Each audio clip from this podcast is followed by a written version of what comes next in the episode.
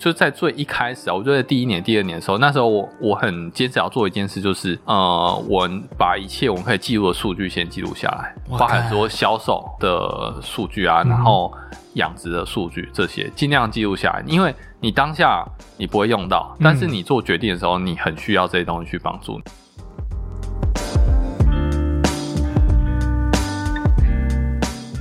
嘿欢迎回到不务正业的超能力，我是主持人威廉。那我非常喜欢不务正业的精神哦，所以在我的频道中呢，你会听到各行各业的职场故事，也会听到各种斜杠经营的经验和方法。那希望能够帮助职涯卡关的人找方向，帮想要斜杠的人找方法。你能够想象，身为一个养鸡场的老板，除了要兼顾养鸡的各种农场知识和学问，还得要学习去建立品牌形象，搞定行销和通路吗？那启阳呢，就是这样的一个人哦。经过三年后，再次回到我们这个节目，他会在这一集呢，分享他是如何从生产端走向销售端，并且逐步的呢，去克服品牌、行销和通路等等的难题。所以，如果是想要自己创立品牌，或者是贩售自己商品的人哦，不要错过他的分享。那我想你也准备好了，不务正业的超能力，就让我们开始本集的节目。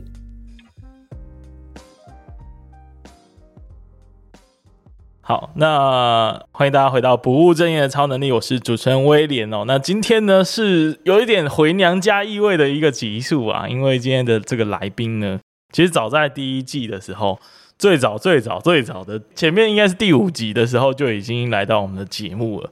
然后呢，据说呢，上了我们的节目之后，马上被电视台采访。你看这个节目是不是太屌了？所以呢，我们就先邀请到他来发个声音。我们欢迎启阳。哎，嗨，威廉。哎，各位听众朋友，大家好，我是启阳。哎呀，启阳大大又来到我们节目了。现在时隔三年，没想到，哎，这个呃养鸡场还在。哎，还在，还在，还在 这个店面也还在。在，我们今天刚好来到这个店面啊，哎，很久没有在外面录音了。哦，是一开始会来这边录音，是因为那时候设备还蛮差的。哦，三年前啊，三年前啊，设备很差啊。然后后来就弄了录音室嘛，对不对？那就有那种奢华的录音体验，就很少出来外面像这样子录音的感觉了。哦，所以这是第一次野外录音吗？野外录音，呃，因为可能还是有蛮多新的听众，一定有超多是没听过启阳的。先介绍你的身份好了，你是一个养鸡场的老板嘛，对不对？嘿，是，应该还有很多的 title，你就一并把它介绍出来。OK，大家好，我是大野山鸡的启阳，我是黄启阳。哎，我们创办这个品牌已经六年、七年、六七年了。对，那哎，上次采访也是三年前的事情。对对，那我们其实主要在高雄东高雄山林这个区域啊，应该比较少人听说过。好、哦，嗯、就是在甲仙旗山这一带的一个乡镇。那我们在这边养放山鸡，跟一般养鸡场比较不一样的是，我们从养殖，然后到生产加工，然后我们有自己的门市啊，拿来贩售，比如说生鲜鸡肉啊、低基金，还有一些料理包这样各式各样的产品。衍生出来的产品。嗯、然后，呃，我们是直接供应给顾客的，也是直接供应给家庭的，就是从农场直接宅配寄到你家里的餐桌上。嗯，对，是用这样模式在经营的，OK，这个品牌叫做大野山鸡哦。那如同刚刚所说呢，其实。听起来已经是一个非常成熟的品牌了，但是在我们三年前的时候呢，哎，大家可以回去听那个时候的集数，就会发现说，哎，其实我们还是有中间经历了很多成长的轨迹，所以这就是我们今天要找启阳来讨论的原因了。嗯，哎，除了就是来蹭一点肌肉，回看有没有什么基金，等下干回家是吧？那最主要的重点呢，因为启阳他是一个很特别的人哦，他是一个年轻人在养鸡，但是 这个。真的很奇怪，就是总会有人会有这种想法。那年轻人在养鸡，通常会带来一点新的呃活力嘛，或者是说新的方法。那这种活水就会让我好奇，说，哎、欸，到底这三年究竟有没有什么变化上？OK，对，你可以分享一下，比如说，我们先从养鸡的方式开始好了。哦，好，哎、嗯欸，我们做这个品牌大概七年的时间啦，七年。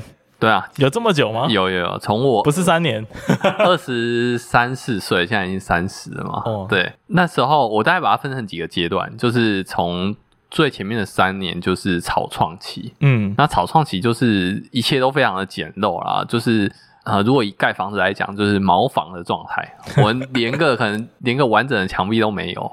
嗯、那我的产品也是跟菜市场一样啊，就是用塑料袋包起来，然后就是非常简易的包装寄给客户，或者是送到高雄客户的家里这样子。在那个时候，那我们也没有大规模化的养殖，然后也没有专业的冷冻冰箱啊，嗯、甚至我用的是那种掀盖式的这种冰箱。嗯、对，然后我要少量少量的屠宰这样子。在前三年是这样的，我们不仅在摸索养鸡的方式，我们也在摸索销售的方式。相对来说，一切都是未知的。嗯，对。那在第三到五年的时候，我们就开始去做规模化。更规范的去做这些东西，包含有做包装了，然后有做比较更专业的这些加工设备了，就慢慢一步一步把这个墙啊，把这个烂泥 铺上墙。OK，对，那再到后段的这两年，其实更专注在做品牌跟行销的优化这一块，包含线上的电子商务啦，然后还有呃，像三年前刚采访的时候是门市刚开的时候嘛。那我们门市也经营两三年，哎，虽然说就是也没赚到什么钱，对，但是一个非常好的跟客人互动的地方啦。嗯，对。那线上的部分着重比较深，还有一些品牌的通路的开发，这样子就是更着重在行销这一块。那当然在养殖方面的话，也是呃并进啦，就是有点像两个引擎一起跑嘛。但这两个引擎都是你一个人在跑吗？没有，没有，没有，就是 你现在算是有团队的吗？呃。一直以来就是自己家人组建的团队，然后当然有聘请一些人这样子。嗯，嗯，我们目前大概公司大概有十个人左右。哦，挺多的，也不算多啊，就是小公司这样子。诶、很多工作我会可以外包出去，外包出去。比如说可能会有载运的载运机制的这个司机嘛，嗯，那有屠宰的，那有分切的工作，这些可以外包，我就会外包出去。呃，回到刚刚一开始讲，就是不同的时期，就是对我来说有一个草创期，然后中间的一个就是规范期，然后到现在在一个品牌在优化的不同，我大概把它切成三个时期，可以去来做一个探讨。嗯，你刚刚讲的所谓的大规模的这个过程啊，究竟是多大规模？因为我那时候。我们有去现场看嘛？哈，那当然看到第一眼，这个对一个都市小孩来说是蛮震撼的，就是嗯，很多的鸡，那个鸡是数千、数数万只的那种感觉。OK，那但你说还有在更大规模吗？还是说，就我很好奇，说你所谓的大规模要怎么实现，在放山鸡这种很很艰难而且很需要土地的这种环境？哦，的确，这确实是一个。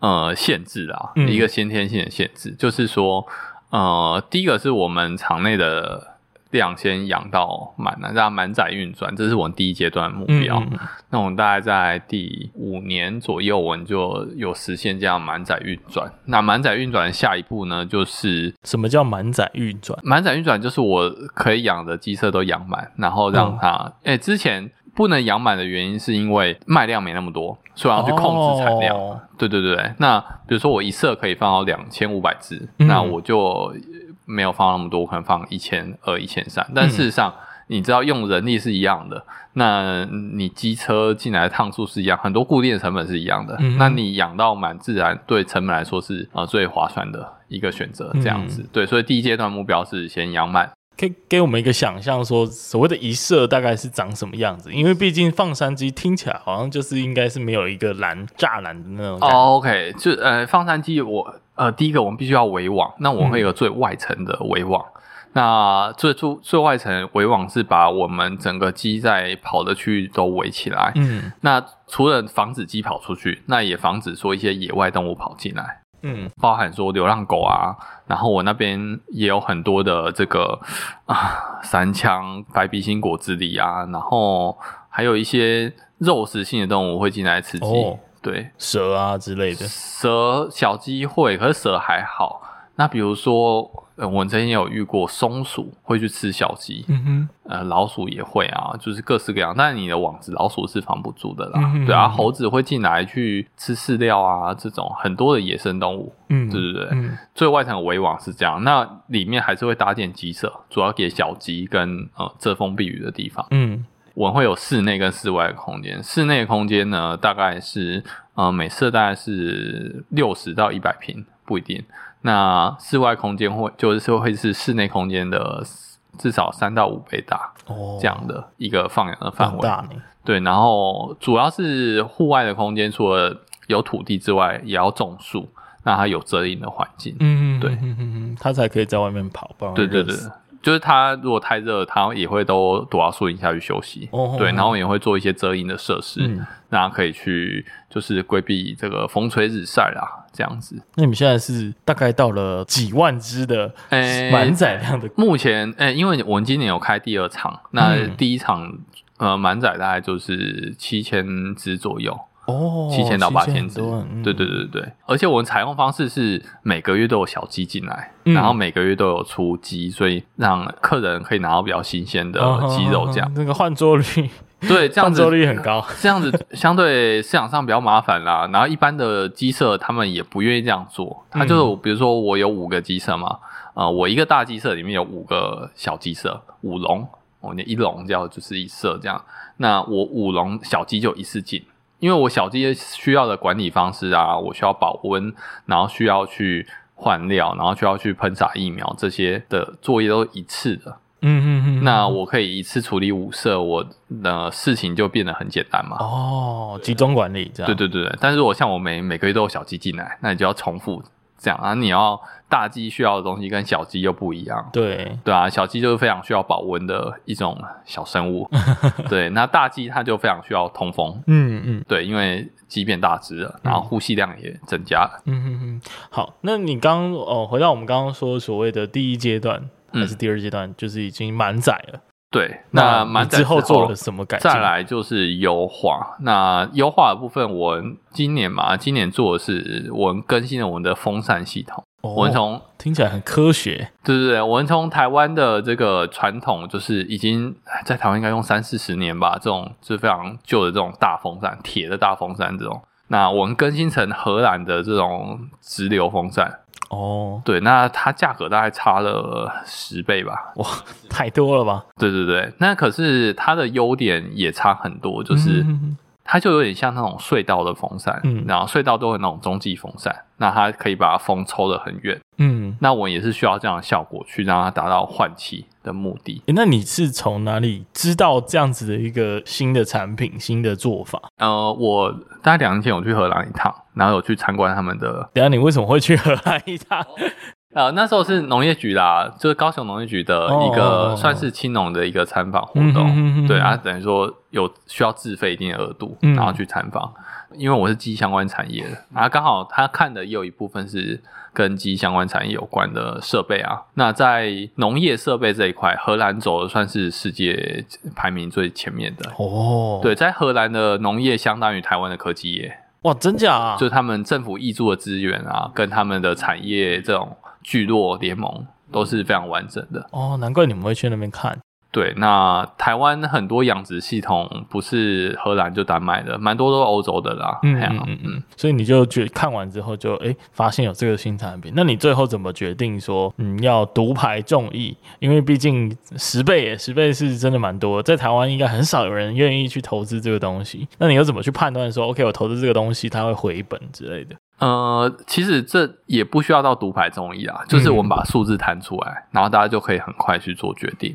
哦，oh. 对，因为我们从最一开始，我们就会去做账嘛，做内部的账。嗯、呃，我很清楚知道说，当我们饲养率在多少的时候，我们的成本会落在多少啊。换句话说，就是如果我假如说我一次养两千只鸡，对吧？那我这批鸡的收成是八成，好了，嗯、那我可能八成是算是我们比较高的指标。啊，毕竟在用无药养殖的话，我们的成数不会到这么的好。如果当我降一层之后，哎，我那我每公斤鸡肉成本会提升到多少？哦，那也就是换句话说，我少收了一层鸡，我亏了多少？嗯，这是有非常清楚的数据。嗯、那鸡只要一出完鸡结算下去，我就知道说，哎，当我没达到前面第一阶段目标的时候，我这批鸡亏了多少钱？嗯，那再换算回我们可以贩售金额，发现说，哎，如果我们做风产。不要说你可以提升二十 percent 好，你只要可以提升五 percent 的预成率，嗯，那你大概多久都可以回本，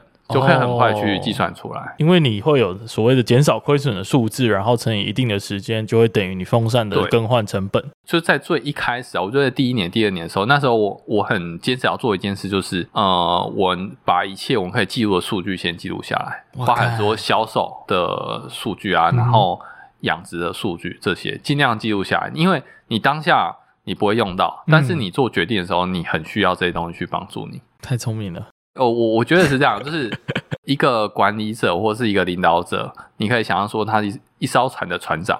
嗯，那如果你船长，你是不是需要舵手去帮你掌舵？那你需要可能你的大副去帮你看海的状况，你需要很多人去帮你。但是如果你知道越多，那你可能不用脑袋。你用膝盖也可以做决定，嗯，对吧？你会知道说你往哪边走是正确的方向，嗯，但相对来说，你资讯知道越少，你就用猜的嘛，嗯，那到最后你人家说用经验做决定，我觉得这是一个比较笨的方法，嗯，如果你有数据就用数据做决定嘛，你干嘛用经验？嗯对吧？因为虽然说历史不一定会重演啦，但是至少数据是一个很好的导师，我觉得会是这样的状况。嗯，我觉得哇，光前面这几分钟我已经达到我来辞行的目的了。嗯，因为我就觉得说哈，其实这个人很特别，他就是虽然是做养鸡场的工作，可是他从他平常在做的事情，他研究的东西，其实跟呃一般的我们印象中的那一些老板不太一样，就是懂得利用一些新的科学方法。或者是刚刚说的数据的方法，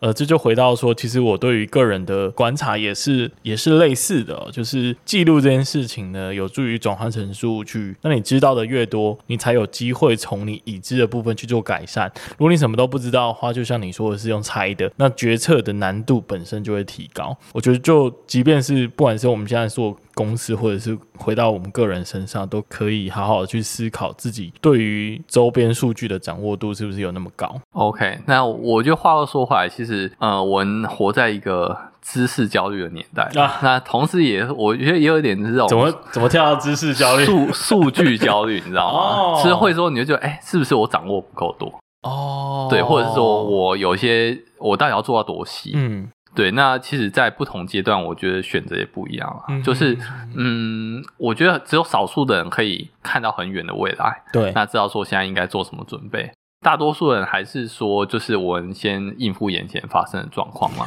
那数据这一块，我觉得也是啊，就是说，因为我个性是比较。随意的那一种，嗯，对。那在数据这一块，我觉得必要性，对我来说，必要性的可能是指营收，然后跟产品销售这些状况，嗯，嗯，嗯，月销量啊这些基本的。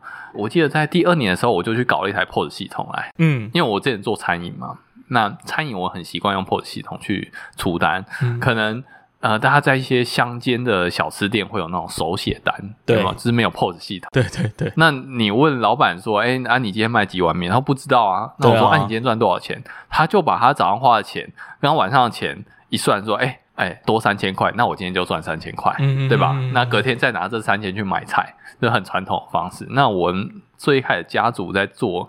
哎，因我因为我们家族也不是在养鸡嘛，就家人一开始在做，就类似这样的方式，手写记账。嗯，然后我就觉得 这样不行啊，就是我应该先搞一台 POS 回来，我们餐厅都在用的嘛，那用这个去记录这个进出货，至少我知道营业额，然后我知道说每一种商品哪些卖好，哪些卖不好，所以那时候第一步是这样做，然后后面才有更完善的。比如现在就会有会员系统啊，然后现在就会有追踪可能一些电子商务的访客啊，这些更详尽的数据。嗯嗯，就从那台 POS 开始啊，嗯、就就这样慢慢的去增加，对，增加了这个思维之后，再回来转另外一颗引擎，就是养鸡的部分怎么再去做优化。那我觉得你其实真的是可以好好听我上一季的节目，欸、因为我们。特别针对数据分析这件事情探讨了蛮深，也找了很多的就是不同领域的数据分析师来讨论，然后就有提到你刚刚说，就是究竟一个公司应该要贪婪到什么程度去把一个公司所有面向的数据都储存下来，这个东西我们是有讨论过的。那我就暂时不告诉你答案。OK，对，然后让你再多两个那个收听数这样子。好，但是呢，呃，我觉得刚提到这个数据的东西啊，我们就来给大家一个印象好了，就是你你有没有想过，就是这三年或这两年的优化的过程呢、啊？哪一些数据？呃，我不知道你可不可以讲，就是哪一些数据其实对于养鸡来说蛮重要的，然后你是后来才发现，比如说我想象可能是像你刚刚说的这个存活率的问题，它这个是很重要吗？还是说其实有其他更重要的 factor 是你后来才发现的？我们最一开始追的数据是育成率嘛，就是育成的育成率就存活率啊，可以这么说。对，那。再往下追，我们一般业界追几个指标，一个是育成率，一个是换肉率。换肉率指的是你一公斤的饲料可以换成几公斤的肉。肉。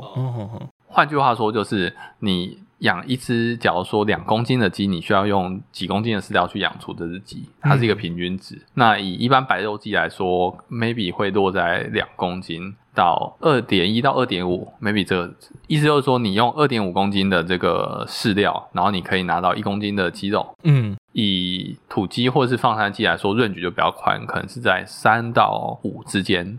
对，就是三到五公斤才能换出一公斤的鸡肉。那相对来说，就是为什么说市场上的土鸡一定是比肉鸡还要贵？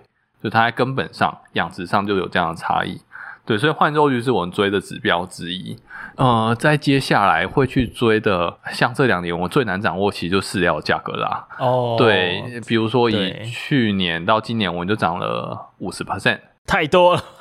去年到前年，就是前一年时间又涨了三十 percent，所以整体算上来，两年时间就翻了一倍。嗯，对，那这对我来说，你看哦，回到刚刚讲的换肉率，假如说。我的鸡是五公斤的饲料换一公斤的肉，然后你养的白肉鸡是两公斤换一公斤肉，所以你看我饲料涨一倍，跟你饲料涨一倍，意思是完全不一样的。对耶，对吧？嗯，所以大家也发现说，哎，最近肉变很贵，嗯，不管鸡肉还是猪肉，那也是因为饲料变贵了。哦，那为什么饲料变贵？就是源头可能是在乌俄战争，或者是 COVID 或者是 COVID nineteen 这些就影响，就是一连串的蝴蝶效应影响到，最后回到呃大家买到的肉，哎，价格变高了。真的，最近连那个鸡蛋都变好贵啊。对，以前是五开头、四开头，现在都变六开头、七开头。对对对对对。这个全年买菜做菜的过程，就发现好像吃便当还是比较省一点。嗯，越来越有这种趋势。对对对，而且我想暂时是下不来的。哦，听起来蛮蛮糟的。不过就是大通膨时代，大家忍耐。好，接下来来来聊一下另外一个领域的话题了。因为早期当然是专注在养鸡这件事嘛，那到比较后来就开始在做销售。但我们讲源头一点，而是讲品牌好了。就在这个大野山鸡这个品牌的建立啊，身为一个老板的思维，你有做了哪一些比较大的成长或者是学习呢？呃，这个转换其实蛮多的，就是。我们跨了太多，简单说就挖了太多坑了。我们从就是养也要做，然后有一些分切的工作，嗯，分切包装也要做，嗯，然后我们又要去卖，嗯，对吧？所以这是从第一集做到第三集，对啊，对啊，对啊，就是从从早做到半夜，对不对？这我就很好奇，为什么你没有把销售这件事情外包出去？因为毕竟这感觉不是你擅长的东西，至少在一开始。对，根本原因就是外包不出去啊。哦，嗯，对，怎么说呢？跟我想象，因为我们选择的饲养方式是一个，在现在也是是一个高成本的饲养方式。我们认为说，哎，鸡应该这样养，因为我们养就是照养给自己吃的标准下来养。嗯，然后养一养，一算发现说，哇，我一只鸡的成本这么高。那怎么办？我我如果按照市场的行情去卖，假如说我去菜市场卖或者请人家卖，那卖一只亏一只啊。嗯，所以我们只能自己卖。啊、那自己卖怎么卖？呃，就是在网络上啊，或者是哦，对，就透过这样方式再再去做品牌。我的理解是，既有的通路都没有办法让你们用你们期待的价格销售出去。所以你们只好自创通路。对，哎、欸，应该可以这么说。有一部分是这样子。对，然后另外一部分是，如果你要对接一些既有通路的话，在那个时候，你的产量也好，你的呃品质也好，相对来说不是那么稳定，哦，量体也不够去对接。不管是在饲养端还在摸索，在销售端也在摸索，所以是两边一起摸索。嗯，对对对对。那这个摸索摸摸着摸着是怎么摸出一个头呢？呃，我我我我比较好奇通路端呢、欸，因为这个可能我自自己就是身为经营者也很想知道，就是因为通路端这些人都很大咖嘛，就是他们手上掌握非常多的这个流量，然后还有销售的营业额。那你要怎么去说服他说，哦，我这个机场的供应 OK，品质也 OK，然后呢，价格。也希望可以这样子，这样子，嗯，怎么做到？OK，以现在来讲的话，我们是比较偏向反向的做法，嗯，就是通路有分有大有小嘛。那我们一开始自建通路的时候，不管是线上还是线下，我们先专注在自己可以做的部分。那我们不对外开发通路的原因，第一个是我们自己卖的利润比较能去支撑一开始的基本的营运。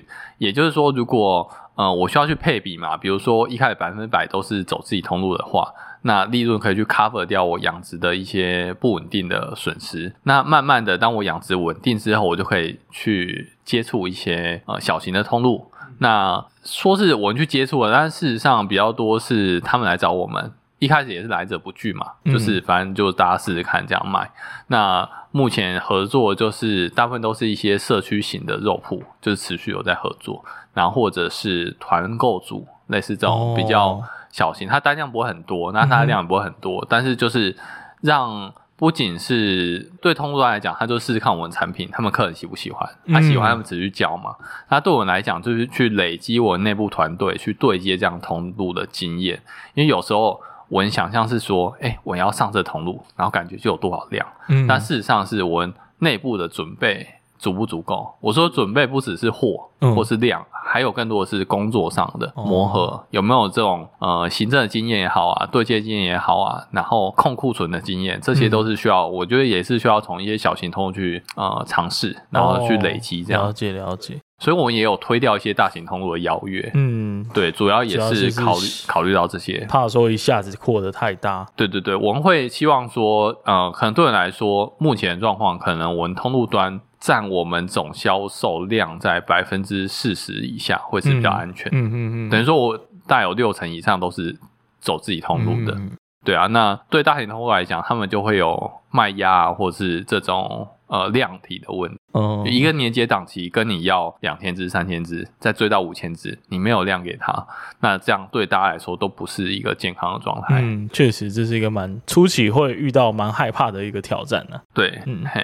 好，下一个问题是关于这个一样也是就是品牌经营的部分啊，因为呃，我们上次在聊的时候其实是刚开实体店的部，嗯，那其实我后来也我常来你店里，我也发现那个客人量是络绎不绝的，所以我觉得就是品牌的调性上也很符合你说的，就是从比较中小型的社区型的这种团购或者是实体的这种通路来去着手，因为感觉你你来消费的者好像也都是这附近的一些阿桑，或者是来这边消费的这附近的人，对不对？好，那你逐步的从这个地地域性比较浓厚的这个这个部分，慢慢的拓展到全国性的通路，比如说电商等等，你中间有没有什么比较大的挑战或者是收获？然后你去克服这个问题比较广泛嘛，对，对吧？呃，在做电商这一块，我们一开始是就我们知道的，一直都是这样，就是就我们会做的或我们知道去做。第一步是虾皮吗？没有没有，我们最一开始是 Line 哦，在 Line 哦，对，因为 Line 就是透过关系，是、哦、因为 Line 是一个通讯软体，对，或是社群软体，对对对。那也就是说，订过客人，然后或者是呃，最一开始我们有做一些像私厨订餐、农场参访。那就会有团进来我们农场，或朋友他们，其中也是我们客人，然后他揪朋友来我们吃饭，对、嗯，在农场吃饭这样。那吃完大家哎，大家就是认识，然后买鸡的，然后可能就拉一个群，拉一个这样子去去做销售。嗯、那后面慢慢发展成从赖的这个基础上，然后发展成这个赖生活圈，嗯、就是在官方社群这这样的一个方式去把熟客都收录在里面。那时候在做这个网站这一块，并没有到非常认真做，然后直到大概两年两年多前才去优化那个网站。哎、哦欸，我蛮好奇为什么是优化？刚刚那一件事情，其实你如果一直做，也做的还不错。呃，你是指赖的部分吗？对啊，赖持续都有在做。对对对对，对，那就是说。我的意思是，做电商真的有比较好吗？最一开始的时候是好做的，嗯，但是应该是说，以现在来讲，比如说 FB 或者是 Google 广告这些，相对广告费都拉起来，因为。知道的更多了，那它相对变从一个蓝海变成一个红海的状态，就大家都就是你看开课的量变很多嘛，对，然后每个人都在做嘛，对嘛，然后大家都觉得可以做一点小生意的状况，嗯、那其实到这个程度就是啊，这个海域已经有太多的船进来了，那怎么办呢？你要捞到鱼就比较困难了，对，但是如果你已经有一些基础的客户在的话，那其实是可以持续再去做经营的，那。好，回到我一开始做赖赖的部分，赖的部分是我们在维持跟客户关系一个很重要的工具。哦，对，那。呃，每个人选择不一样，有些人会选择用 FB 的社团，那有些人会选择用粉丝团，嗯，那更传统一点可能是简讯或电话，嗯，或 email、嗯、电子报这些不同的工具。嗯、但是呃，时代会变，工具会变，可是核心还是你就是要维持跟客人的联系嘛，对吧？一开始选择是 Line，然后现在就是在 Line 圈都一直在用 Line 这样的工具。对，那回到官网的那一部分，就是因为线上。电商这一块它涵盖很广啊，你只要在线上完成交易，你都可以把它算到里面。所以你今天用虾皮也好，你用 Line，你用 FB 用什么，但是工具不一样。但是我核心就是说，怎么样持续的让客人跟你下单。如果你是生活用品类的啊，像我这种是食材类的，嗯，那他你希望客人就是他是。定期冰箱吃完就跟你买嘛，嗯，对吧？你不会希望说他只是跟你买一次，然后人就不见了。呃，我们需要这样子的客人，我们需要持续，可能他家里没了就跟我们订的客人，所以这是我们在找的客人。那最一开始判断也是说，FB 来说相对来说是不稳定的，那 Line 是确保你会收到讯息的，所以当初考量很简单，就是这样做。官网部分是我一直觉得说，最一开始官网放的心力非常少，也就是说我们。我们公司不大，所以资源有限。那我们就要先把一件我们觉得比较呃重要的事情先做完。其实最一开始就有做诶，我记得第二年就有做了。然后那时候就是找你知道吗？最便宜的方案。然后我在网上找一个嗯哼建网站那种有没有？然后可能一两万块帮你做到好，还有购物车哦。对，听起来很棒？听起来很屌。对，但是当交货之后发现，哎。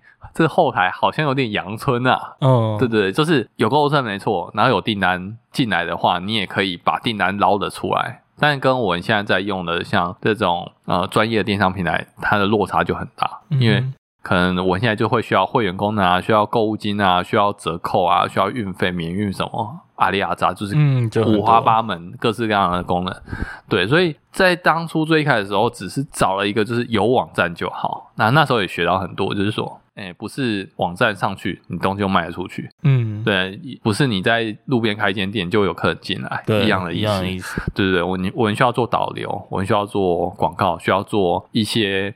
更全域的思维去做这件事情，嗯、这样子，那也就是这两年比较专注在做的事情。哦，那你可以比如说举一个，你觉得看这两年真的是做最屌的一件，就是销售上面策略的成功。呃，听起来你是用那个电商平台去架站？目前是，目前我们转到电商平台上。对，因为做电商，一般人想到的方法，可能第一个还是以大型的通路，就是。PC 虾皮这些，然后其次就是自己架站。那自己架站的话，就像你们初期可能是全新的一个官网，那当然也有找现成的开店平台去做的。哦、那我自己觉得后者就是开店平台，其实现在非常的成熟，而且高度专业跟克制。对，所以其实就可以做的非常非常好，然后又还蛮省的这样。嗯，说省其实也不省啊，就是真的，呃，可能平均。最低标你可能月费也要一千多吧，然后一般来说你要功能齐全一点都是四千，现在都要四五千块一个月。嗯、对，那大家会觉得说，哎、欸，做电商，按、啊、你东西放网络，然后放网络上又不用钱，或是就很便宜。对，如果你是自驾站，然后你是做部落格，你可能可以把月费控制在一千块以下，那确实很便宜。但如果像刚刚讲这些功能，然后你再加上啊，信用卡刷卡手续费啊，然后什么货到付款什么有的没的，加一加你会发现，哎，很多基本费用是蛮高的。嗯，对对，它还是有一定的开销在。而且如果你今天平台越签越多，有些平台也是要收费的。对对，那你发现说，哎，这些累加起来。不见得你真的可以有收获回来。那就像你刚刚讲到失败案例，我们有想到就是说，哎，之前还不懂行销的时候，我们就会去跟一些可能。嗯，坏坏代理商，坏坏代理商，对，什么意思？什么意思？就是说，我房间有很多行销公司，然后有很好的，然后也有就是他只是要资金的，他要融资进去，嗯、比如说，哎、欸，跟你说要保证金多少钱啊？那我帮你卖商品啊。然后他们的策略就是不断的去谈更多的厂商进来，嗯，然后可能一个厂商跟你说，哎、欸，我帮你拍一支影片。因为大家那在可能三年前，大家就会说，哎，做网络行销你就一定要拍影片，嗯，要拍厉害的企业影片，可能放到一个平台，然后帮你带货啊，帮你怎样，先跟你讲一套一套的这样，嗯，对，然后啊来来那个影片你也知道外面拍行情多少嘛，然后我们就是帮你拍一支片啊，然后我有十万块的方案，我有二十万的方案，那我会保证营业额多少啊？听起来你就稳赚不赔，对，就是类似。但但但这刚那个保证营业额就很怪异啊！他明明是做做影片的，怎么会是保证营业额？那那时候我也年轻嘛，对不对？我想，哎、欸，又保证营业额，又赚一支影片，听起来就是稳赚不赔，对吧？嗯、那到时候如果没有卖，那你钱就退我嘛，我还赚一支影片，对啊，对吧？然后后来殊不知，这就是他们设下的局。哦，对，他们就是不断的用业务去拉很多很多的这种小业主、小厂商，哦哦、然后就是吸金啊，一直把资金吸进来。啊、哦，什么是资金盘？对，然后他 他确实有拍影片哦，他要找那种也是刚入行的做婚摄的啊，这种就是呃大量发案，然后把成本压低，对对，对，然后就是反正产一支影片有交代过去就好了。嗯啊，影片是你根本不能用的那一种啦，对，你放到那个网站上都会觉得羞愧的那种影片。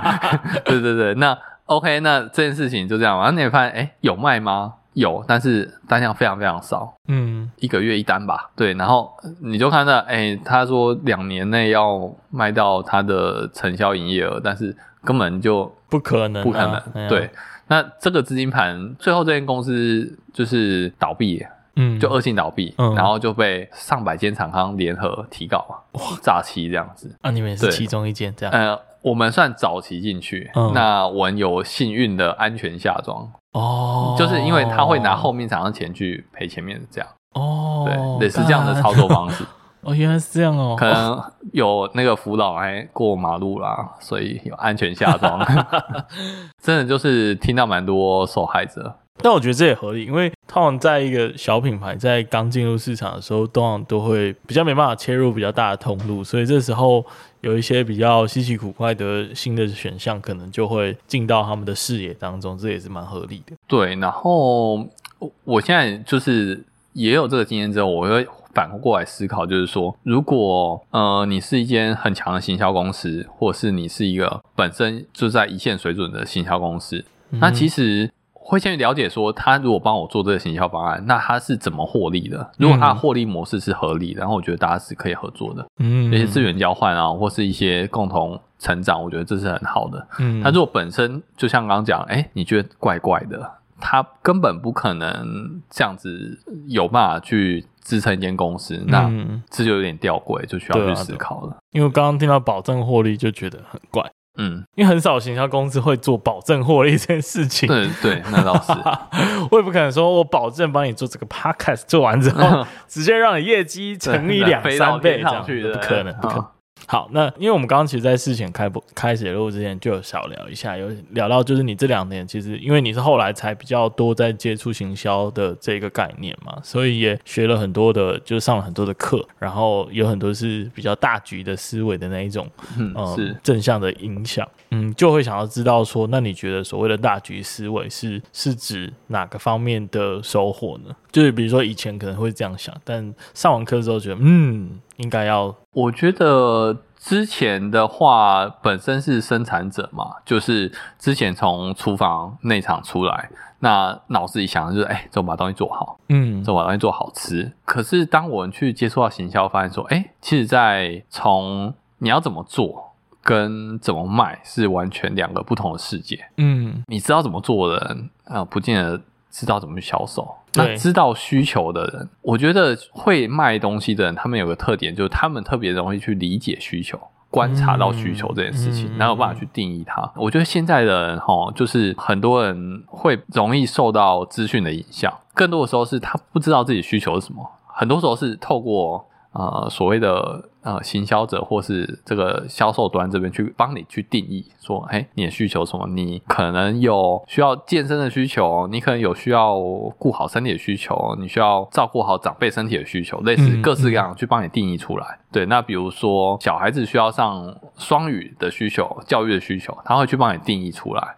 对，所以过去在生产端就只会埋着头干嘛，日本就把东西做好就好。但是我们到销售端的时候，我们要需要去理解，更站在消费者这一边，所以会变成第一个会有一些消费者语言的转换啊，就是我知道说，如果你跟他讲说，哎，这个东西是用料怎样啊，然后怎么做出来什么，然后多好吃，消费者说啊，到底多好吃？每天都跟我说很好吃，你说你鸡汤很好吃啊，他也说他鸡汤很好吃啊，我不会判断嘛，嗯，但如果用消费者语言来讲，他会跟你说，哎，这个你加热很方便。那你可以一下班回家，你十五分钟内可以出菜。嗯，对，那这是有照顾到消费者的需求。哦、那诶、欸，小朋友也可以喝，所以它是不辣的。呃，它是小孩可以喝，老人家也可以喝。嗯、所以肉是软的还是怎么样？这是比较偏向去更针对在销售这一端会遇到的事情。嗯，但我生产者不会想这种事情啊。对啊、哦，你回家几分钟上菜关我什么事？嗯，对不对？就是。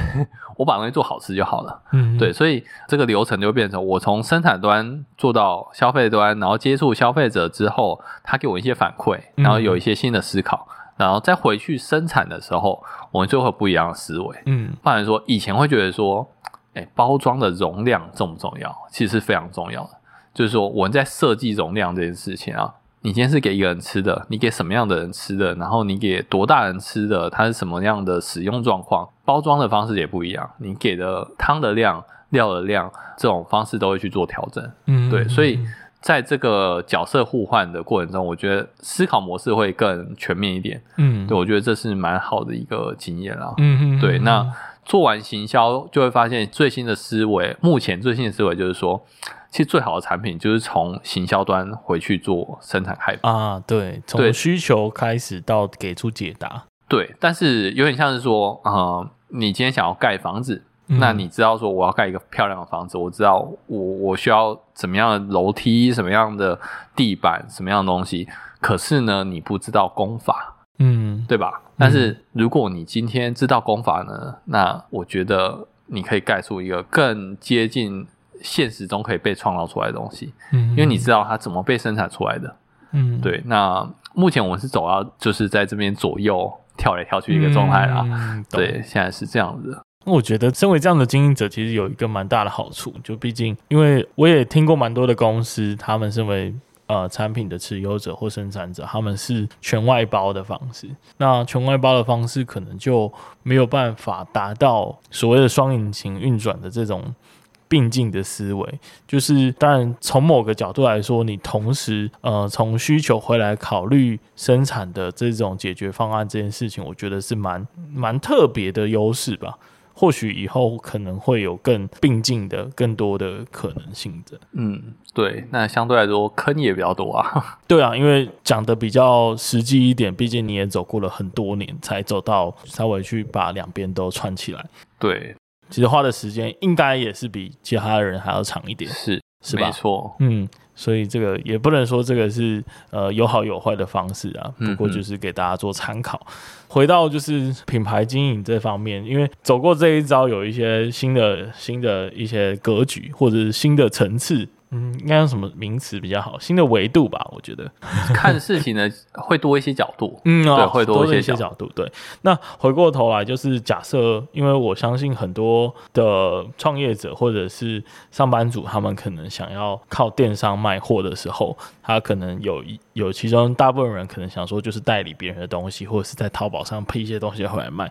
但是也有少部分人，他可能自己就有生产的能力。那针对这样子的一些呃想要成立品牌的人，你会有什么样子的提醒或者是建议？嗯，哎、欸，刚刚你有讲到一个点哈，嗯，我觉得蛮有意思，就是说你你如果是批货或者是代理，那这可能是两个不一样模式。嗯，以现在来讲，呃，像亚马逊好了，他们就遇到一个很大的问题，我今天都这个东西卖的好，那很快的他们就会有自动搜寻的软体嘛，对排名在前面。然后我卖的好东西。大家很快找到源头厂家，然后批货来销，你的利润马上不见了。嗯嗯嗯，对，那就像在台湾也蛮多人做在虾皮上面做类似的事情嘛。我可能从大陆或是东南亚这些去工厂直接拿货进来，然后去赚这样的钱。但这在我看来，这个赛道是相对短的。嗯。我们跑的可能是一个百米或五十公尺，嗯嗯嗯，那你冲前面的，你可以先拿，嗯，但重点是这个赛道可能过了几个月它又不见了，嗯，你没有跑道可以跑，嗯，你必须要找新的跑道，是对。那我建议是，如果你需要短期快速的去做这件事情的话，是可行的。那它考验的是你在选品的能力啊，就是你要选完之后马上冲完，马上提早别人再选到下一波。对，那这。我觉得这也不是每个人都可以做的，但我相信有些人是有这样的天分的。比如说，呃，像韩版衣服代购啊，嗯、有些人他选的品都特别容易中，他可能，哎，你不要说十件中八件啊，你只要中五件以上，你就可以赚到钱。嗯。对，那他有一定的品味，有一定的这个软实力，可以去做这样的工作。所以我觉得还是回到说，呃，你必须要去更了解自己可以做哪一方面，你可以承受这样的事情。嗯，对，因为你在不同的赛道，你需要具备的技能可能都不一样。嗯，对。那长远来看，我觉得还是需要去找一个它比较不容易被取代或消失的一个跑道。那你在这方面可以呃慢慢的去提升自己，会是比较好的。嗯哼，对，举举例来说，你代理一个品牌进来，或者是呃你自己本身有生产能力，其实以更宏观的角度来看，就是说，哎，这个世界上跟你做一样的事情的人多不多？那你自己本身在做一样的事情的时候，是不是能发展出一定的区隔？嗯，对，因为有时候，比如说像我们高雄是蜂蜜的产区。那我身边就很多卖蜂蜜的朋友，那蜂蜜的价格其实落差很大啊。对啊，大家都是把蜂蜜放出来，回收来回来蜜都差不多，但是他们要怎么去做出品牌区隔？嗯，所以大家的就是各自出招啊，千奇百怪的，各式各样都有。有的就是哎、欸，我就是百年的呃蜂蜜世家，然后有的是呃我靠包装，然后靠小瓶装，然后有的是我是走外销的，各式各样的方式。我觉得在品牌也是，如果你是大家的品相都是非常类似的，都是龙眼蜜啊，或者是都是同样的一个东西的话，那你就要去思考在其他不同的地方去做出区隔。嗯嗯，对，你就很难在本质上去做出差异。可能你在思考消费者需求啊，或是你在把它再做更多不同的加工变化，但这也都是需要去承担开发的这些成本跟风险的。对对啊，所以。我觉得创业本身对于需求的观察是最重要的。那依我们目前现在做法，其实有一个逻辑是，我们去挖掘老客户的需求，因为这对我来说成本最低。有四个不同的维度啦，就是新客户、新产品、旧客户、旧产品。如果客户不变的状况下，你可以推给他一个新的产品。就是举例来说，我我今天卖你是鸡肉滴鸡精，那我今天再卖一个宠物肉泥。那对你来说，是不是如果你家有狗，就是一个新的产品？嗯，但是这可能是我之前没有的东西，那我可以增加服务到你更多不同部分，那增加营业额，对吧？嗯，嗯，那我也可以去开发一个新客户，因为宠物肉泥它可能可以去做宠物市场，可以去接洽宠物的通路，那这是一个新的市场，就是新的客户这样子。那透过这不同的维度去交叉，你可以去。思呃，我们就是已经在进行中的企业，可以去思考说，我们可以往哪方向去走，然后去慢慢的去成长。嗯嗯，这样子就是简单说，就是透过提供更多的服务也好，或是更大的规模，然后慢慢去达到成长的目的。嗯，这样子。那对于新创来讲，就是在需求的观察跟验证阶段，我觉得是相对来说是更重要的。嗯，确实啊。对，那这也是为什么最近。一直以来，募资平台就是一个很好的生意。哦，啊，不是说募资的产品是平台。嗯，对，因为产品会换嘛。对啊。但是平台就会赚嘛。对对对吧？因为募募资本身也是一个大型的什么广告吧？我觉得。对，那也可以帮你验证验证产品的地方。对对，所以我我觉得好好那个 idea 非常好。嗯，但扯远了。好.今天真的是有一种小充电的感觉。OK。然后最后有什么想跟大家分享的心得吗？我觉得持续的学习啦，因为我还是呃，你怎么那么爱学习啊？你是不是有毛病啊？应该是说，我我觉得停止学习是一件很诡异的事情吧。当当你如果我一直在做重复的事情的时候，就感觉是已经准备进棺材了啊。嗯，对吧？如果我觉得持续成长是很对我来说比较不是很辛苦的事情啊，嗯，是会觉得说是呃有一点不一样，然后有活着的感觉，嗯，对啊，不管是工作上啊，或者可能是一些运动啊、习惯啊什么之类的，一直去也不见得说挑战自己，反正就是有在更新自己的感觉嘛，啊，然后会接触到不同的人啊，然后会有一些新的思维，对啊，我我不觉得应该是。学校会是你人生中学习的高峰。有些人就是说，哎，我考试前就拼命努力，啊，一天十二个小时都在念书嘛，都在看东西嘛，都在学习，然后考试完就东西全部丢掉，嗯，对吧？然后我觉得要用到，就像刚刚前面讲到，可能坑挖太多啦，嗯，那、啊、你不学的话，就是一个坑都爬不出来，嗯，对啊，所以让自己习惯去解决问题，然后想办法解决问题，我觉得。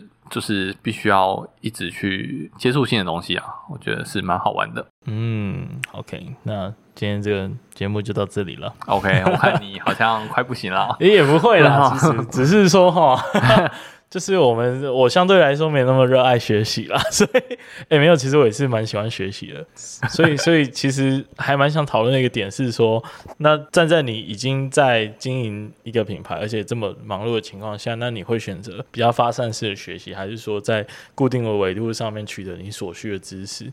那就会牵扯到输入跟输出的比例到底是不是相称的？这样，我觉得不同的时期，耶，有的时期是一直疯狂买书，嗯，而且买书不一定会看。对啊，然后就被念，就买到就好像有学到，对对对对对，好像买到就心安的感觉，某种程度上应该是一种知识焦虑的体现吧。对，但是现在的话，会定期帮自己排一些课去上，可能是一些广告投放啊，一些实际操作的课程，然后有一些共同学习的伙伴也会 push 自己往前这样子。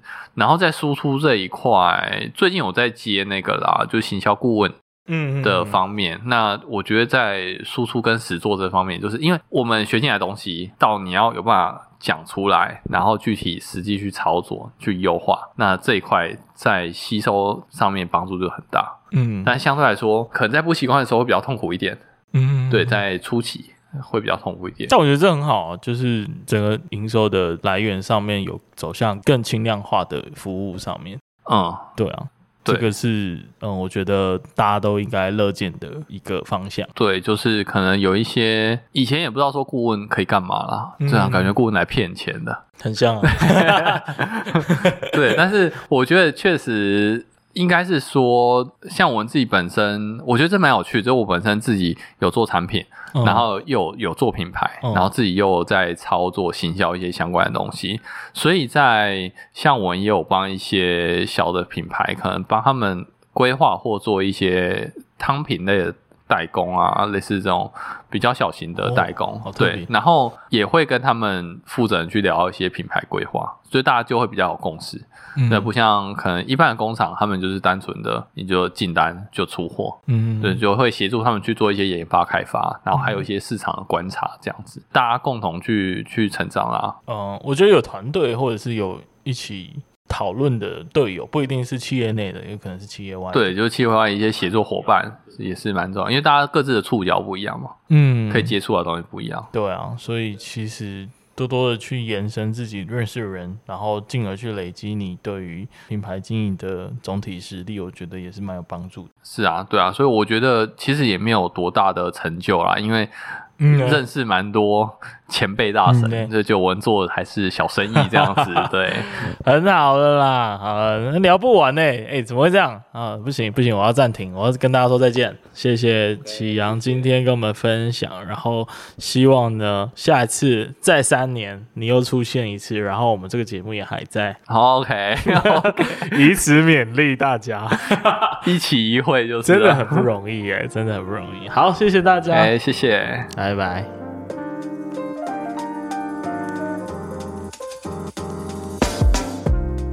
感谢你听完这集的节目，那同时呢，也要跟你说一声恭喜，因为不管是刚刚的故事和经验，或者是我们在节目中所分享的方法和原则，相信你一定能够有所收获。所以欢迎你呢，将你的收获用 IG 的现实动态或者是私讯的方式分享给我知道。